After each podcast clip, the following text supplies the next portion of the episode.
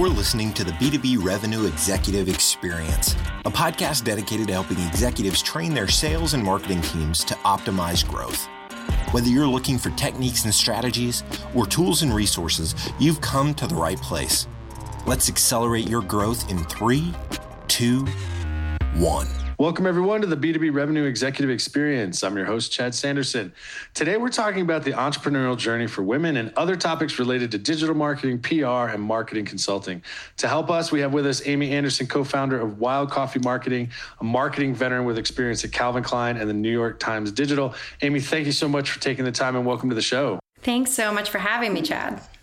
So, we always like to ask a random question at the beginning just for the audience to get to know you a little bit better as a person. And I have a tendency to want to know, I'm very curious about something you may be passionate about that those that only know you through work might be surprised to learn about you.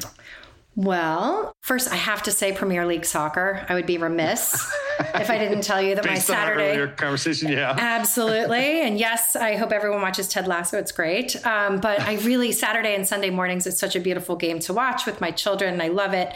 With respect to business, you know, I recently started mentoring two groups of students on entrepreneurship, and um, I never really considered myself an entrepreneur until the last few years. And now I'm working with university and high school students to really teach them about the mindset and sort of what the journey entails and getting them excited. And I think the world benefits from more of us out there. So that's been super rewarding.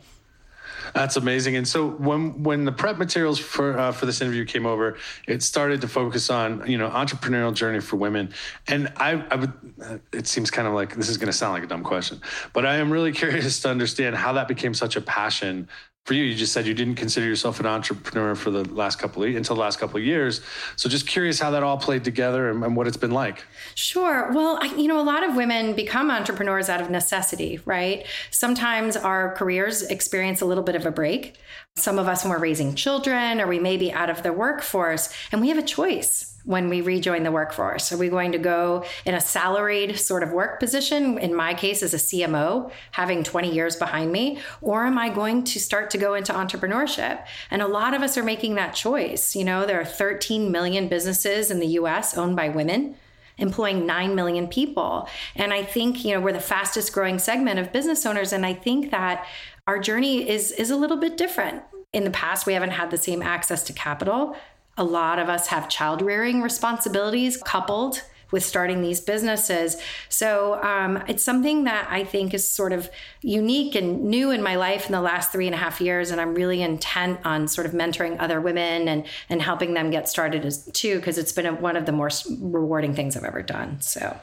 Well, and you mentioned something I want to jump into there a little bit. You know, the difference between being a CMO and doing it yourself.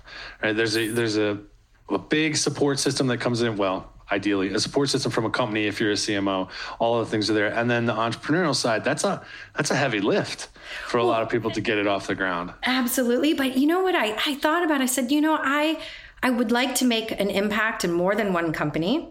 And if I go and do this on my own, I can sort of have a, revi- a, variety of companies I work with.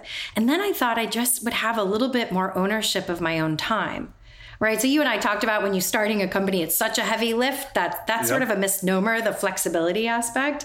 Um, so I don't think I I didn't know what I didn't know when first starting, um, but I, I just felt that I was in more control of my life and my business and my family, and that it was really important for me to try to do this.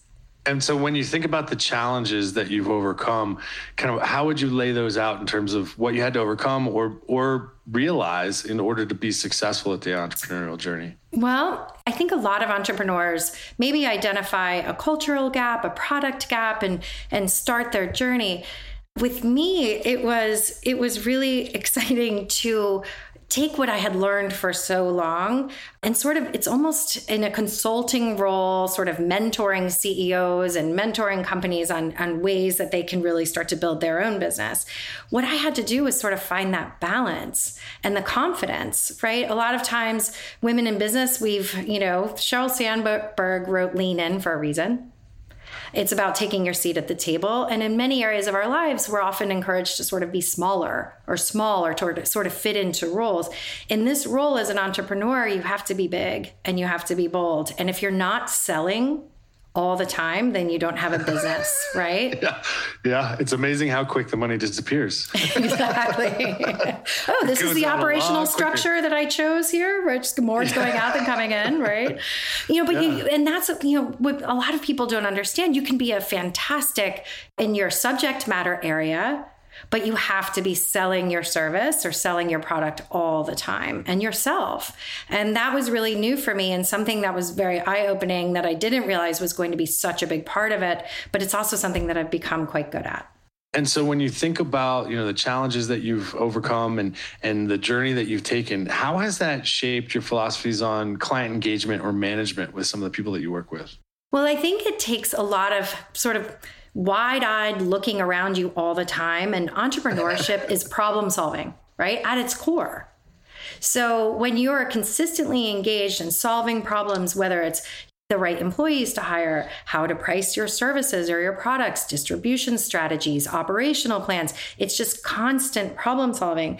I think that that really that skill set helps us translate when we're doing outsourced CMO services to be able to go into different companies and businesses and look at their challenges and we've really sort of honed that skill set in ourselves and we bring that to market and to our clients really easily so entrepreneurship's a mindset and when you're in that problem solving mode all the time i think it makes you really good at it um, it also helps you manage your team better i think you know when we're looking at what the unique needs are of our employees, what challenges they face in their roles every day. Again, problem solving helps us bring that to the table and be really nimble in trying to meet their needs. Well, and and that's interesting because you mentioned, you know, when we were talking before we hit record about, you know, dispersed teams and everybody's probably experiencing this to some extent with the pandemic and everything going on.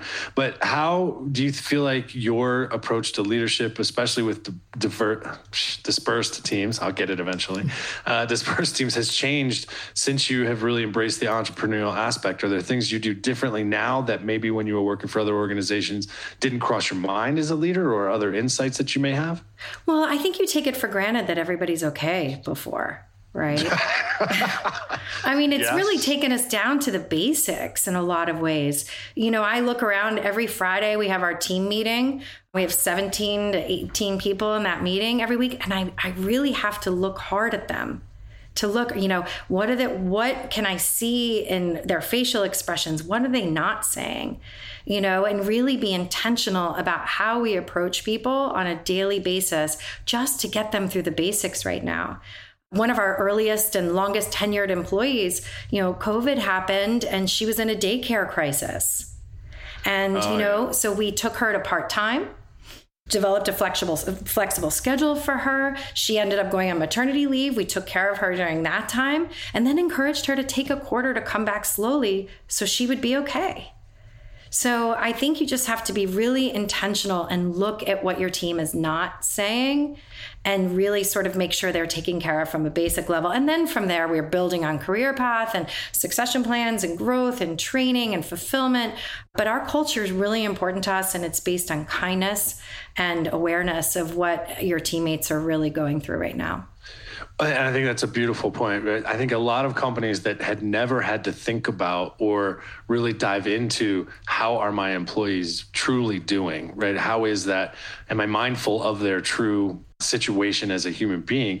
That was very rarely part of the conversation. I mean, I can think back when I was, you know, running sales and marketing teams, we would be concerned about it if somebody were having a baby or they had something happen in their family, but it wasn't a blanket hey, we really need to think about the mental health and well being of our employees until the pandemic. It's kind of created this shared experience let's say and i think forced a lot of companies to look at the humanity of their of their practices some are adjusting better than others. Right, and I'm right. curious how you're seeing that play out, maybe in your own company or, or with your clients, even. Well, um, you know, it, it humanized all of us, right? You know, we talked earlier about the cat walking across the keyboard. I mean, yeah. it's, it's, this is life and, and this is work, you know, is a huge part of that. But to really understand the wellness and mental health, I mean, that conversation, right, in sports right now is very much in the forefront Why should anyone be any different? These athletes are bringing that conversation once again to the forefront. I find them trailblazers on many levels, right? So I just think that just down to the basics and every single person to understand what their basic needs are, it's not just to get the best out of them as employees as a business owner, it's to create a culture and an environment where people can work to their fullest potential. And let's make sure, right, on the Maslow's hierarchy of needs, your first couple levels are taken care of. Absolutely, absolutely. So let's kind of transition back to kind of the the topic of the day, the discipline itself of marketing. And I'm curious with the new need for people to be more humane in their business practices and, and think about their employees, but also the humanity of their clients. Business is evolving, changing, responding rapidly based on current situations. And I'm curious when you work with your clients, what are some of the mistakes you're trying to help them avoid in kind of this new landscape that's so interchangeable between humanity and business? Well, one of the things, you know, when people are trying to look at cost structures, they look at sort of the gig economy and they say, wait, I may not have an in house marketing team, but I can piece together all of these people and create a cohesive strategy to grow my company. And we see a lot of times that there are teams that really don't understand how to manage disparate teams and different freelancers and it ends up being sort of a disjointed strategy that lacks cohesion and so in the effort to sort of save costs and go to various places they end up sort of losing that i do think that under starting from a strategy that's um, really geared towards your business goals and then implementing, right? People just want to dive in and start marketing and try all these platforms and, and all of these different services. You really need to start from a strong foundation that is tied to your business objectives, and then you can move forward from there. And when you when you think about you know okay we've got this kind of level set this is what we're looking at from a, a reality situation right now nobody knows what's going to happen in the next 18 months. I mean, the last, nobody saw the last 18 months coming. So right. nobody knows what's coming in the next 18. How do you help them prepare or approach a mindset that they have to apply to their marketing and their business that's going to keep them responsive or agile to respond to whatever happens, you know, in the next 18 or, or 36 months? Well, that's such a good question. You remember the days of annual planning? I remember five year planning. Oh, sure. That may make me old, but I remember five year planning. Absolutely. Uh, we have to really think in terms of, you know, six month increments, quarters, months. And because we have access to so much data now, it's the whole process is so iterative right? So we'll look at shorter time periods, say, these are the five strategies we're deploying. Here are the KPIs that we're measuring as ourselves against. Here are the multivariates that we're using as part of these campaigns. And then let's look at the data and be ready to pivot quickly. And you know, we don't want to pivot too quickly, right? You do need to give some time for some some of the campaigns and some of the work we're doing to settle, but I think that the mindset is much shorter term and much more macro focused, right, to what's happening in the environment and be ready to change. We have one client that has just rolled up 90 men's formal wear stores under one brand, and we're rolling that out. Imagining that happening right before COVID with everything shutting down. Wow. right. So talk about. It's a, go ahead. Oh, it's a lot of change. That's I mean, it's a lot. It's a lot of change. You have to look at things completely differently than we did before. And I think honestly, the the whole pandemic's kind of pushed everybody to be a little bit more creative and a little bit more accepting of things that maybe they wouldn't have been so accepting of in the past. Sure. Well, there's a lack of predictability, right? You know, even in certain markets and digital, you know, we're not sure how COVID has really, you know, and the environment has impacted pricing results, you know, what's happening. So I think that CEOs are a little bit more open to, you know, testing, moving quickly, trying new things. And we are moving in a very rapid pace right now, trying to keep up with everything and, you know, looking forward to 2022, right? It's we're going into fourth quarter. What does next year look like? So so much we don't know. Yeah, the unknown is just now part and parcel of, of what we have to accept as we kind of move forward. I think there were those of us, I think on the entrepreneurial side, I can speak from my own experience, that unknown was a big change because the unknown was 30 days out, 60 days out, 90 days out. When you're trying to start a business, you're being entrepreneurial, your horizon is is much closer. Yes. And then you get into some of the organizations I used to work for, and we'd look at you know six months out, nine months out, twelve months out, which still was probably folly at that point. But that's what we were doing. And I think that getting comfortable with unpredictability and change has just become necessary for the DNA of any any company to exist, but especially in the entrepreneurial environment. Or or do you think there's a different way to look at that? No, I think we're sort of made for it in the entrepreneurial environment, right? I mean, so much of it is is sort of moving quickly, thinking on your toes, solving problems, identifying needs, and and I think we're sort of made for this. And I think a lot of us have thrived. And I think that shows in the numbers of people, you know, starting new businesses and being in this environment. It's not the easiest, most predictable time, but maybe there's never been a better time. Yeah. You know? Amen to that. so Tell us about uh, Wild Coffee marketing and, and, your journey to arrive there. How'd you how'd you end up there? And tell us what you guys are focused on. Sure. So when I started my journey here, I had been out of the workforce, as I mentioned, for a couple of years, and had to decide really where I was going to take my career. And I knew that I loved this discipline so much, and I ended up joining forces with somebody I worked with who hired me at my last position, and we've been business partners for the last four years.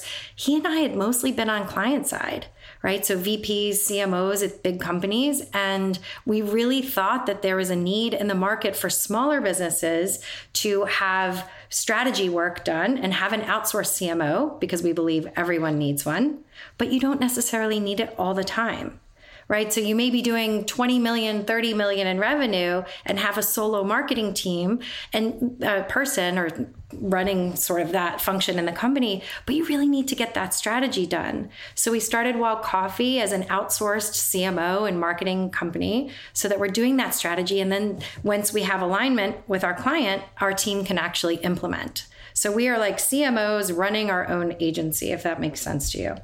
Oh yeah, and I love it. And so I have to ask because naming is such an important part of any enterprise. Wild coffee? How did we come up with that? Believe it or not, it's actually I was in Miami, living in Miami at the time when I started the company, and wild coffee is a native plant that grew outside my window while I was writing my business plan. And it's this really vibrant, hardy, white beaned plant that I used to have to chop back with machetes because it grew so freely.